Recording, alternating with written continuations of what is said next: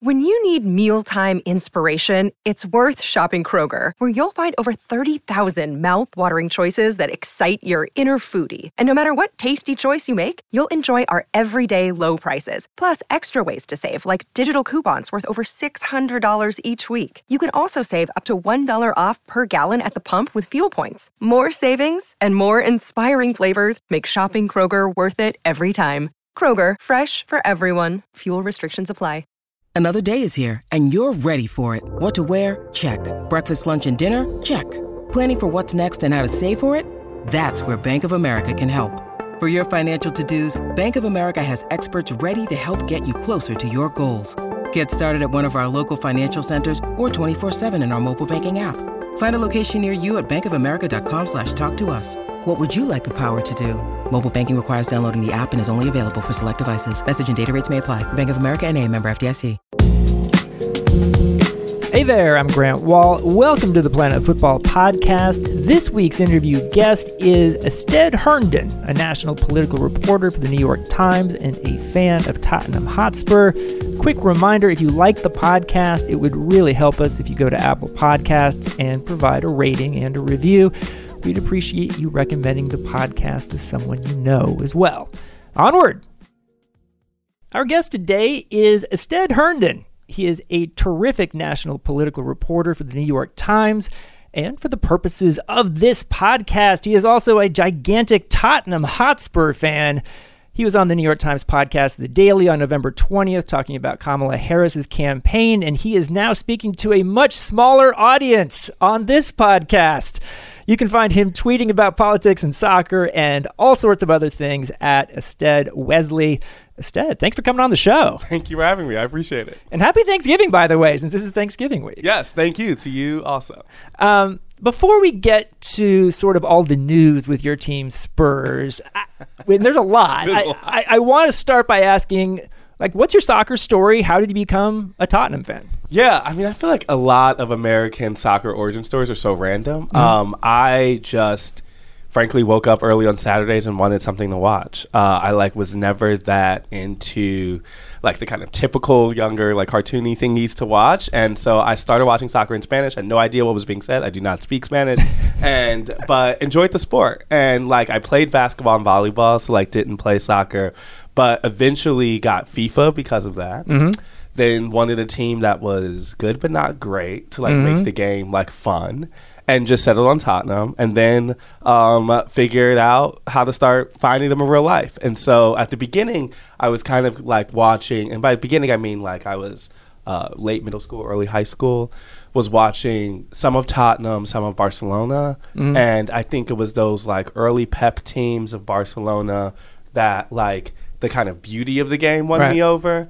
But then I like like Tottenham, who was not playing like that, has never played like that. but uh, that's the kind of origin story. Um, and then it was just take off from there. I mean, by the time I was in college, I was helping start the Milwaukee Spurs club. I uh, have gone to White Hart Lane, have not been to the new stadium, Okay. but will plan to go sometime when uh, work slows up. But uh, I try to go over there. Like I've gone there um, every year ish for the last like five years to see Oh, wow. some match. This year I saw Chelsea Man United. Okay, nice. So just to give people an idea here, what's your age? I'm 26. Okay, you're 26. Um, and where are you from? I'm from outside Chicago in the suburbs. Okay. I'm always interested demographically just in, in how people pick up soccer and really, you know, get into it big Yeah. uh, here in the U.S. Uh, and also how they consume it. So uh, you travel a lot. Um, I've seen you recently with Datelines from Iowa, from South Carolina, from Atlanta, New Hampshire. Um, how are you able to consume Tottenham and soccer? Yeah, I think so. During the midterms, I was so much. I last I covered the midterms for the Times, and that was also a lot of travel last year. And I was able to keep up with kind of all soccer because it was a little more calm. I've now had to uh, uh, scale down into like Tottenham specific, right? so I've been much worse this season at watching all Premier League, and I just am watching Tottenham. And that usually happens because um, if I'm on the road, I will find a supporters club and I've like gone to South Carolina, to Chicago, to Boston, to like wherever the kind of local bar is, and we'll just pop in and watch if I can. Sometimes I'm literally writing a story while I'm sitting there, um, and then other times it's just um, planning ahead, like days like today. Today's kind of a chill day, but on an, if it was, if I knew something was happening today, and I knew there was a Champions League match during the Champions League run last year, mm-hmm. I would come in early, start writing because I knew that from three to five or from one to three, I was going to be like holed up on the 15th floor watching. So the thing is, like, because I tweet so much, my bosses know I'm totally not working. But if you complete your task like ahead of time, they really don't care. For the people who follow you for your poli- politics coverage, do you do you get some responses of like, what is this soccer thing that you've got going? Yeah, it's funny. I mean, that comes up more and more. But like, as I tell people, like, I, you know, I, I think that's somewhat of the benefit of having being young. Like, I had Twitter before anyone cared about what my tweets were, and at that time, I was still tweeting about politics and soccer. Like, really, nothing has changed except that like now thousands of people are along the way with it, and so um, I try not to. I really don't care that much. I mean, my thought is if you want strict political things, you can subscribe to the New York Times and follow the New York Times, and you'll see every story.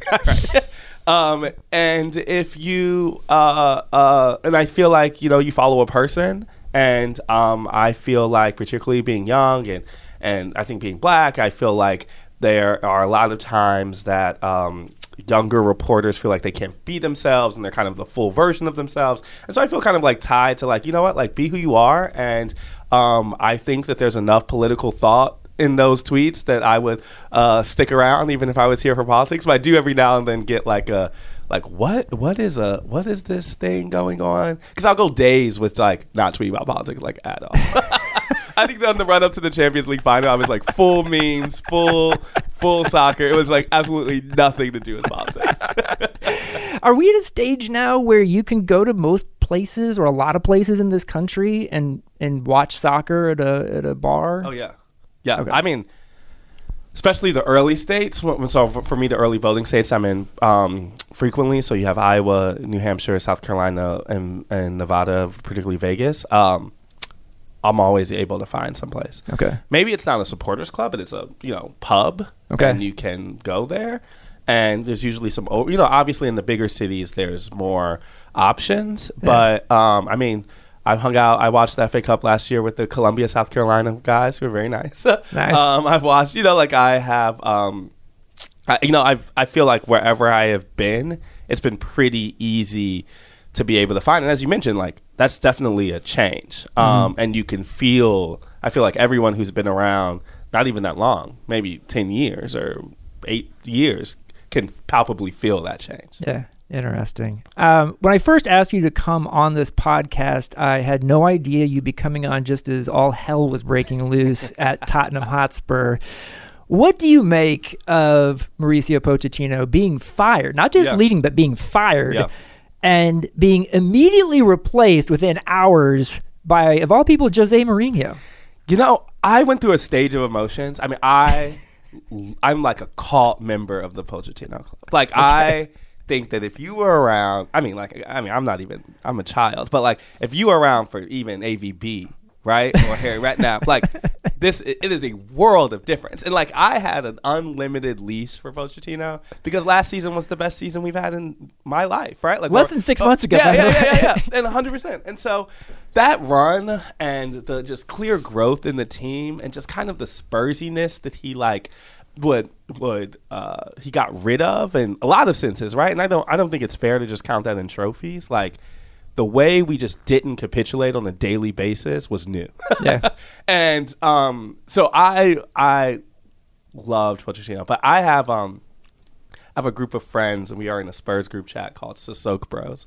And um, I remember saying at before the Champions League final, "This is it. Like, this is the poach. Like, this is the culmination, and we're either going to win or it's going to explode." And um, we had a we had like a discussion about that before, but I remember being so sad on that day, not just because we lost or that I, we weren't sh- sure if we are to come back, but like it was over. It was very clear to me that like this was the end of an era, and what was to come after that was to be chaos. That's an interesting take because I was just in Liverpool for a story and they were talking Liverpool fans about how important it was that final that if they had lost that final after losing it the year before Yeah. that that would have been just the most crushing loss for all of Liverpool. Yeah. But my sense kind of was that Tottenham was playing with house money, if I'm Yeah. being honest, at the time. Yeah, yeah. But you're saying you actually predicted that this No, so this so- was going to go wrong if Let me couch that. So I, we were playing with house money. We were wor- we were a worse team than like Liverpool is better and um, always was an underdog. It was my thought that the the Pochettino project had led to this moment. Mm-hmm. And what happened after may it not I may I, I don't think I should say I knew it was going to be chaos, but what happened what would happen after that would have to be a rebuild. Okay. And so I didn't think that it would have to lead to his firing, right? But I definitely thought that um, it wasn't going to be the kind of continuous trajectory that we had seen because that was the culmination. I mean, there was no better point for us to get to. And also, there was just like squad turmoil, right? Which obviously became obvious in the last couple months. I mean, uh, for did they need to fire him? I feel like something had to change. And I because I kind of felt that way about the Champions League, I don't I, I was a, I was kind of personally sad, but I think it was a fine decision. Like I think it made sense in my mind. He wasn't going to leave; they would have to fire him, and I think you, they weren't going to get rid of all the players. so there Yeah. was there was a kind of rock and hard place effect. And so, but I was definitely sad. I was bummed, you know, um, just because like what he did, and and so that was the tough part. I I just wonder. I said this on our podcast yesterday. Um, that I think people now expect Tottenham to be this good or a top four team Yeah. every season, and a team that can go deep in Champions League every season, and that's mainly thanks to Pochettino. Yeah. and that people sort of forgot what was like before him. Yeah, and it could go back to that. right? Yeah, and it it's a very thin line between uh, the kind of uh, you know AVB Redknapp Sherwood era of sixth to fourth, right? or or and kind of uh, and cup team like a league cup team, Right. Then you know a consistent Champions League qualifier, and not only that, but like you know obviously the run last year, but a, a quarterfinal appearance before that, you know like a or, or around sixteen appearance before that, like a real out of group stage. Hopefully today, right? Like Yeah. um, contender, and so I think that if you know that, then Pochettino was always the, the noise about him not winning was always kind of stupid because like you were, you know, we weren't winning before. It was just even more embarrassing. Um, and so I think I think what I like about what at this point, let me couch that. What I like about the potential of Mourinho is that it commands immediate respect from players who are talented Yeah. they just weren't playing, right? And of he can change the squad in ways that they have to immediately respect. And I think some of what I wanted Pochettino to do was so wrapped up in personality stuff that he just like wouldn't do it. You know, there's like I you know, I'm part of the folks who think that Harry Winks needs to be dropped, who thinks that Harry Kane plays too much, who and like has n- doesn't run anymore, and that's like a problem. Yeah. um, and that they're like, and so and so like people like Lo Celso need to be rotated in like way more, and so somewhat I think that Pochettino was tied to personalities, and I'm hoping that what the promise of Mourinho is is an ability to really kind of, um, because he's the biggest winner, biggest name in the room, and he's now making more money than all of them. they would never pay Pochettino. Then uh, I'm hoping that commands a level of respect. What do you want to see with Christian Eriksen, um, Alderweireld, Yeah. those guys? I think I think Eriksen has to go. Probably. January? January to me it seems where we are in January. Like I mean Eriksen's a valuable person if particularly if he can research like if the Dele Alli resurgence can be sustained and that's the creative force Christian Eriksen is a very valuable player to have in that and as a as a supplement to there. And I think he's needed some competition. And if we're if we're through to the Champions League uh, uh, knockout stages, um, I would want Christian Eriksen still there. Okay. So the summer is fine by me. Um, the same kind of with Alderweireld. It's like I think that uh, both of them had rightly, you know, like part of the wage structure stuff with Tottenham, like they have rightly known that they could make more money elsewhere. I think I think Eriksen thought Real Madrid was just waiting for him in the way that it probably wasn't. Where we know that it wasn't, but um, I don't blame that on them. I think that what I hope is provided to them is like belief now. Yeah. And I don't think that was there before. And so uh, I think particularly in the Champions League or even a resurgence in the league that like gets us back to the top 40ness because the rest of the league isn't that great either. Like um, I would hope that that would get some buy-in that just lets that happen in the summer. If it's toxic, it, it like if it's toxic, get rid of them in January and let's just clean the clean the slate. What do you see happening the rest of this season for Spurs? Um, I think it's too early to tell with Mourinho. Um, I think a win today would do a lot of morale good. Um, We're recording this on Tuesday, by yeah, the way. yes, yes. Sorry, against Olympiacos today. Um, I think that the best case scenario is fourth and a cup run Mhm. somewhere. It could be Champions League or FA Cup, wherever that, whenever that happens. The worst case scenario is like Mourinho chaos, um, which I guess always looms over the mind. You know, like could you know, as we know in year three, but like as you say, he's never taken a team over midseason. Maybe the players are just revolting. Like full chaos could be upon us. Um, and I I'm still kind of optimistic. Mhm.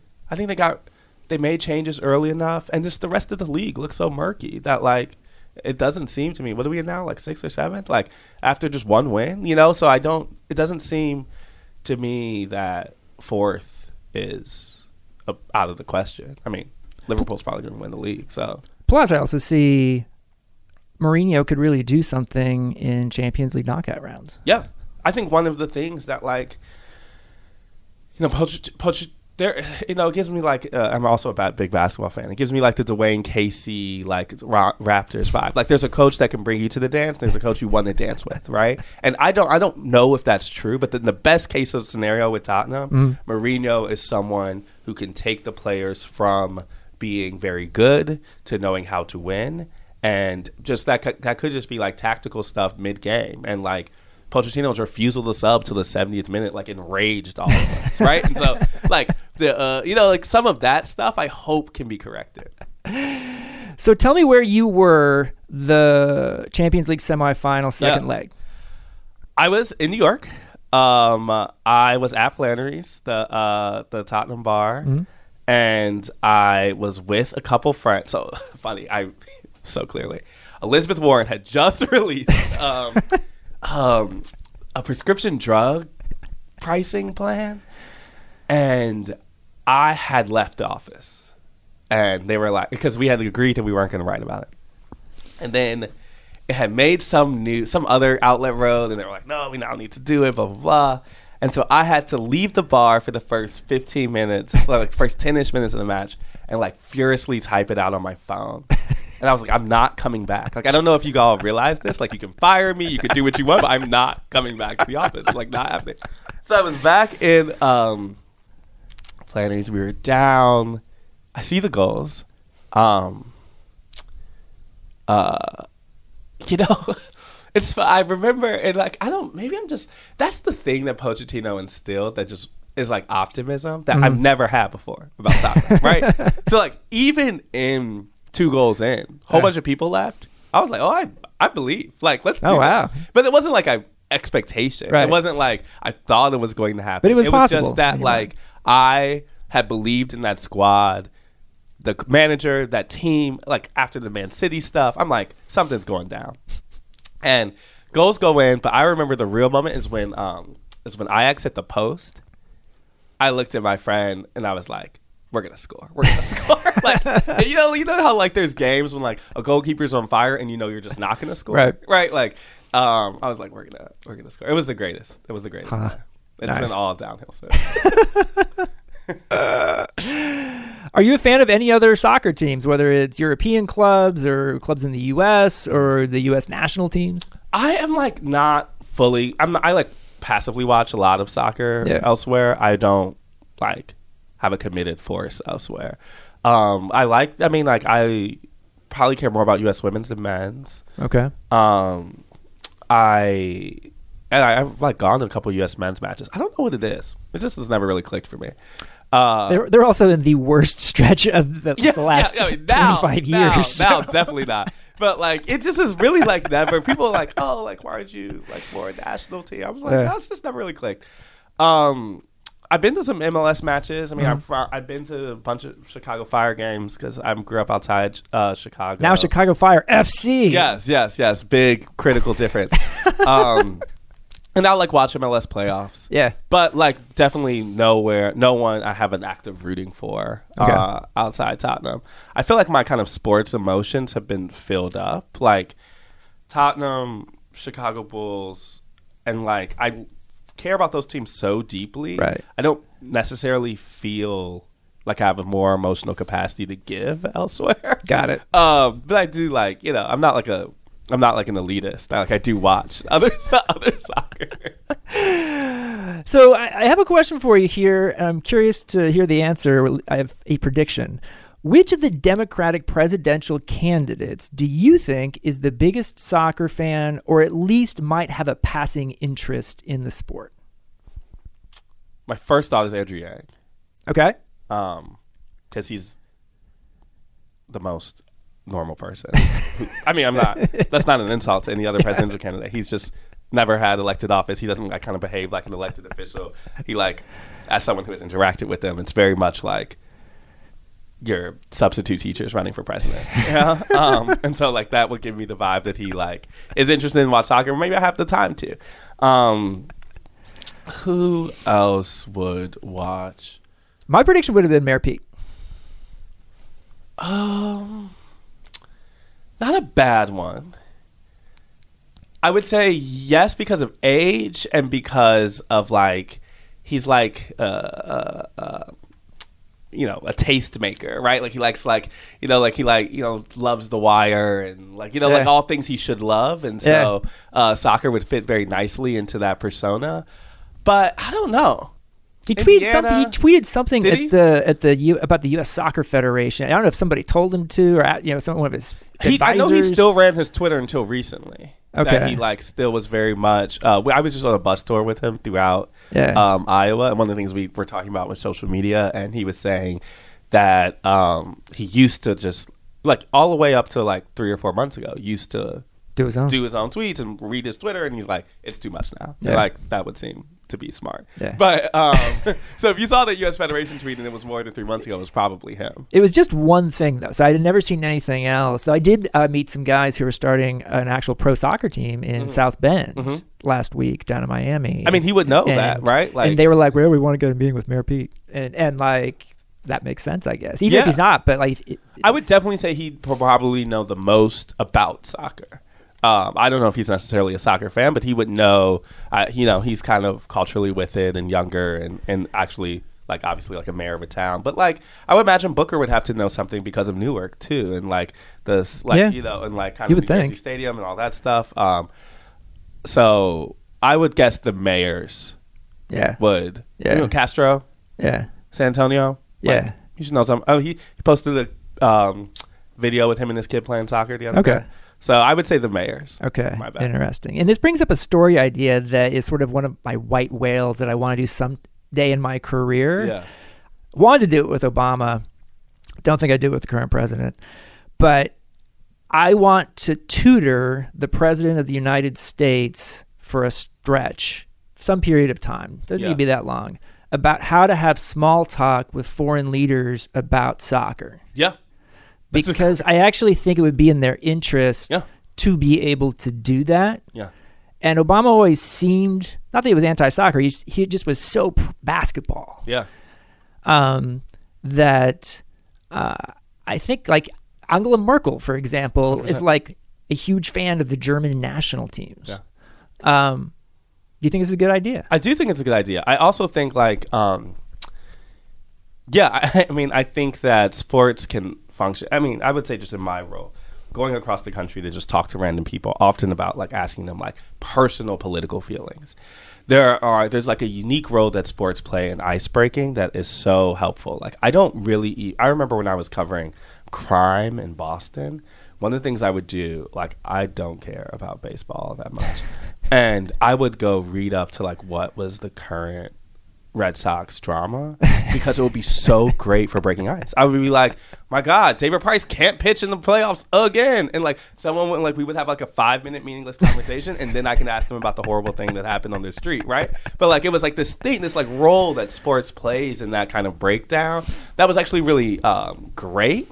And I think that applies at all levels of kind of um, uh, of culture. And so, yeah, I think it's a great idea. I mean, particularly like I know when I, um, like friends and in my life, like there's so much that soccer's taught me about like geography. Like Mm-hmm. people will be like, "Oh, I'm from Italy." I'm like, "Okay, but like where?" And I, Yeah. I've been to Italy once. You know, like it's like not because of any deep knowledge. It's because like I have all these like soccer things and I have all these stereotypes in my mind about who's from where, and like that's probably not helpful either. But Just last week, I learned that North Macedonia is a country. Yeah. And that it can still qualify for the Euro next Yeah. summer, which is kind of crazy. yeah, it's, again, like all of all of the things soccer has taught me. I mean, before I keep telling friends like I need to travel elsewhere out of Europe, but it's like also like, but should I see Tottenham again? You know, like it's like the dual force in my life consistently. It's, it's just too bad MLS isn't quite there yet, or really not that close, especially in Boston. That when you're up there, you couldn't have, instead of talking about David Price, said, Can you believe the Revs are freezing out Lee Nguyen? yeah, yeah, You yeah. know? It was not there, and I can tell you in Western Mass, it was particularly not there, which is where I was spending a lot of time. It was all David Price. It was all Tom Brady. Uh, you could you could barely get the Celtics out there, honestly. Um, I also am curious about Trump in soccer Mm-hmm. because he actually has embraced soccer more than Mm-hmm. I would would have expected. He was a pretty big part of the World Cup Right. bid, which was successful. Um, his son Barron apparently plays, Yeah, yeah. and like is an Arsenal fan. Um, are you as surprised as I am? on one hand and one on one point yes because it doesn't seem to kind of like fit with his like kind of cultural message Right. particularly like the america centric stuff i think on the other hand what trump has shown particularly in this white house is an ability to like is like a like if the right person contacts him he will become a champion for a lot of things Huh. right it's uh, uh, you know, if you would have told me five years ago that he would like be like the big prison reform guy, it would be kind of surprising. But the right combination of people who he really cares about can deliver him a win, and he is willing to do that. I mean, this is a president that is um, not fully, but somewhat ideological less, right? And the the kind of guiding light is oftentimes. Um, like securing a political victory, a short term kind of thing. And so it doesn't surprise me that people with access or money, like the Federation, has been able to use that to their advantage, um, as others have. And so I think on my um, on my kind of personality side of me, it doesn't seem think that that's a, bit, a fit. But once we know the kind of way this White House is operated, like everyone has had an ability uh, uh, with the if you have the right people to get some traction. Um, and and some people have really used that to their advantage. Interesting. Um, I mean, I don't know if you saw about six weeks ago outside the White House, Trump pops up one day with the FIFA president Gianni Infantino, and I was just like, "What? What's happening there?" Yeah, I mean, listen, there's probably a whole story to do about that happened, right? Uh, we have seen a lot of people pop up in a lot of places where the question was, "What is happening?" Um, and so, uh, you know, and that's really because they're they're fluid, and it's unstructured, and we know that from the reporting, and uh, and that provides a lot of people a lot of opportunities. We're just wrapping up here with Astead Herndon, national political reporter for the New York Times and Tottenham fan. Um, prediction time. How long do you think Jose Mourinho will last at Spurs? I'll do the three seasons. I'll, I'll do like Three and a half or two and a half? two and a half. Uh, so this will be the half, and then we'll get two. I think we'll get a cup. I think we'll get a trophy out of it. Really? That's my big prediction. We'll Which wi- which is more than Poach got. yes, we'll be wor- We'll be worse as a, as in the league. Yeah. It'll be crazy. It'll be typical Pochettino madness. We won't. I mean, the typical Mourinho madness. We will not. I my I guess my prediction is we will not have the consistency in the league and the growth of young players. Like we won't have like what we like, what we morally hung our hat on, but we'll like win a league cup. Which would be better, a League Cup or a Europa League? League Cup. the Europa League would mean that we had a year of league sadness preceding it. So, so just give me give me the League Cup, kind of where I am right now. Honestly, I'm like, let's just you know, let's have them raise one, and then we can call it a day. and just to end things up, what else intrigues you in the soccer world right now? um, I'm kind of impressed with Lampard and Chelsea. Yeah. Um, So I far. hate Chelsea so like I you know like obviously like I'm not in London, so I don't have to ha- like I feel like my anger can drift from where the Tottenham based London London based Tottenham fans anger drifts. Yeah. I hate Chelsea so much more than Arsenal. um, just truly, I mean I feel, feel like they've inflicted actual pain of the last five years. Yeah. The like Leicester City year, the League Cup loss, like, and they're just annoying. Where I find like Arsenal is just like noise, you know. Um, so the fact that they're like somewhat likable right now is particularly annoying to me. Um, what else do I find interesting? Um, I mean, I think the, I mean, per usual, like, can the Champions League money teams actually do something? Um, the Juventuses, the PSGs, the Man Right. Cities Yeah. um, to me is often like a great point of the year. Um, and then I think we're rebuilding up to international stuff, which is good. Um, uh, but yeah, I mean, there's like a lot of coaches that I mean, where Pochettino ends up next Yeah. is really interesting to me. Like United, Bayern. Bayern, wherever that happens will be will be. I feel like he. I guess that depends on how real him going to United originally was, but um, I mean, Real Madrid was where Real Madrid was we thought he thought. might go.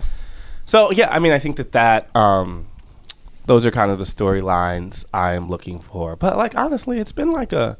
I think it's kind of a fun year so far. Uh, Leicester's back. That's cool. Yeah.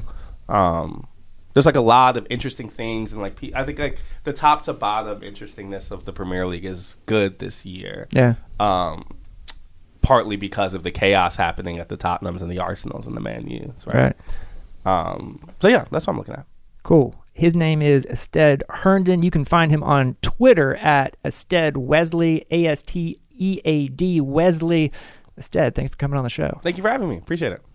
Thanks for listening to the Planet Fútbol Podcast. I'd like to thank Astead Herndon as well as producer Harry Swartout and everyone at Sports Illustrated who supports this podcast. Remember, if you like the podcast, it would really help us if you go to Apple Podcasts and provide a rating and a review, and we'd appreciate you recommending the podcast to someone you know.